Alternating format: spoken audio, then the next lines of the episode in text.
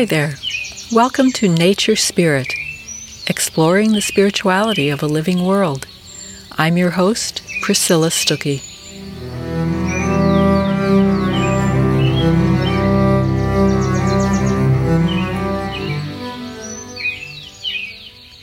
Many years ago, I met the Chickasaw poet and writer Linda Hogan at a conference. We fell to talking, and I told her about the memoir I was writing. The working title was A Wider Circle of Friends, and I told her it was about my lifelong journey toward becoming more aware of the other beings of nature, drawing closer to birds, listening to trees, becoming an activist for a local creek. Linda looked into the distance and paused for a long moment. Then she asked, very gently, Why do you talk about friends and not family? Why not relatedness, kinship? I took a deep breath. Well, that's part of the story, too, I finally said. My family was pretty dysfunctional, so it's easier for me to imagine healthy relationships in terms of friends than of family. She nodded, quiet for a moment. I can understand how that happens, she said. The book I was writing did get published a few years later, and it was called Kissed by a Fox and Other Stories of Friendship in Nature but there was still that word friendship in the title.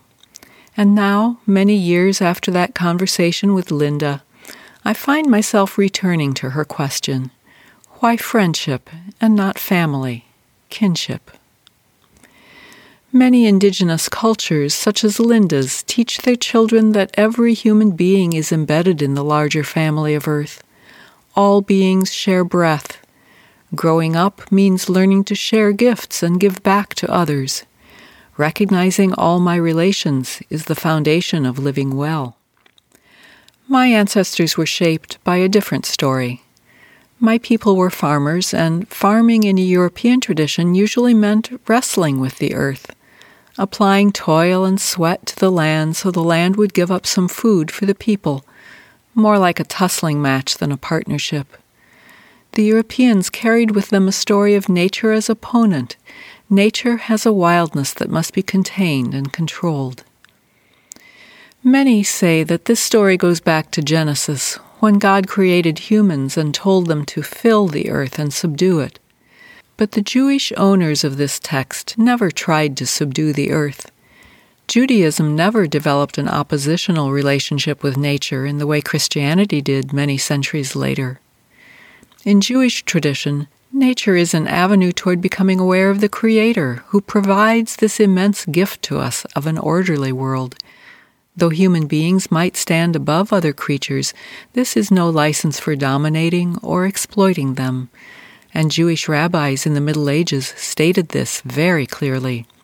We humans, they said, are responsible for taking care of the natural world and repairing it. One Jewish commentary, or Midrash, says, The Holy Blessed One took the first human and, passing before all the trees of the Garden of Eden, said, See my works, how fine and excellent they are. All that I created, I created for you. Reflect on this and do not corrupt or desolate my world, for if you do, there will be no one to repair it after you. No, it was not the Jews, but rather the Greeks who developed the idea of nature as opponent. I think of how Socrates said, Trees and open country won't teach me anything, but men in town do. Dismissing the wisdom of forests goes back at least to him.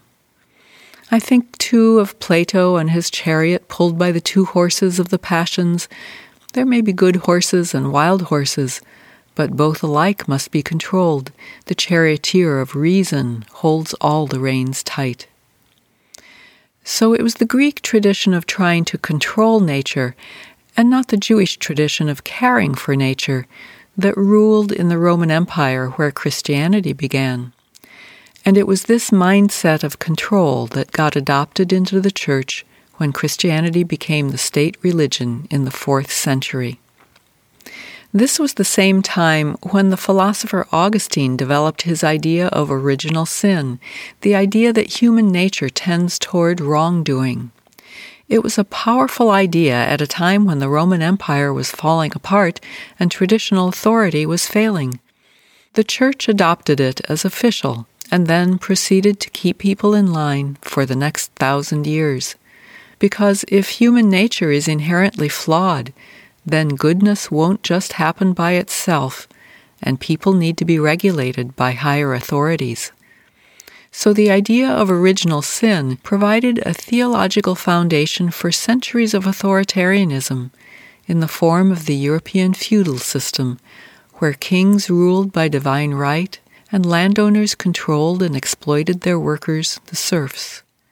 My European ancestors, who became colonists, retained this belief in authoritarian control and brought it with them to North America. And here's the thing about top down control once it gets inside people's heads, it lives far longer than empires. Even after the power of kings and popes was broken in the old countries, the belief in top down control lived on in this country, in white people enslaving black people, in men controlling churches and governments and businesses and families. And it lives on today as well, in white supremacy, in police violence, and a prison industrial complex that can only cage and control people. It lives on in sexism so that no woman yet has occupied the Oval Office. And think of every corporation arranged in a hierarchy where owners can tell workers what to do, but workers cannot turn around and do likewise. Hierarchy is so ingrained in the Western imagination that it can seem natural. In fact, Plenty of other people throughout time have organized themselves in other ways, but that's a topic for another day. And of course, control and domination are the tools we have reached for first in relation to the rest of nature. I think of the 75,000 dams still controlling rivers in this country alone. That's the equivalent of building one dam every day since the time of Thomas Jefferson. We have a thing for control. So, our problem with nature is indeed a family one. We've been infected with the story of control. In my troubled family, the idea of controlling children derailed my parents' good intentions. They thought being good parents meant making their children obey. I know from experience the bitter taste that control leaves in the mouth.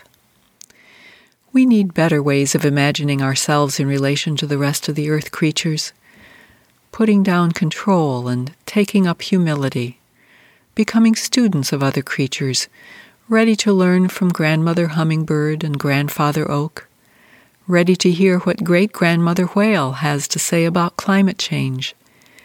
Yes, plenty of people are now listening, but for the most part we still consider ourselves separate from other beings, as if we were neutral observers. Or maybe we become adoring fans of whales or dolphins or giraffes, but we are slow to take that last step of relatedness, of kinship, of listening to and working for the good of other beings because we are related, because we are one family. And I too have been slow.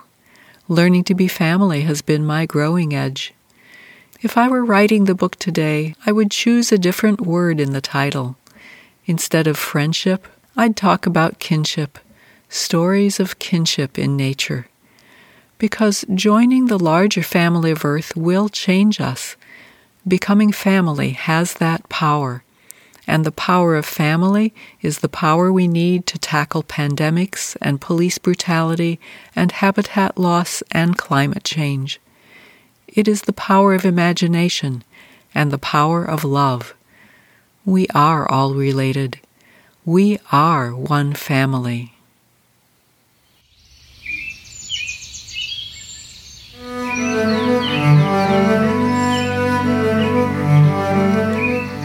You've been listening to Nature Spirit, a podcast with Priscilla Stuckey.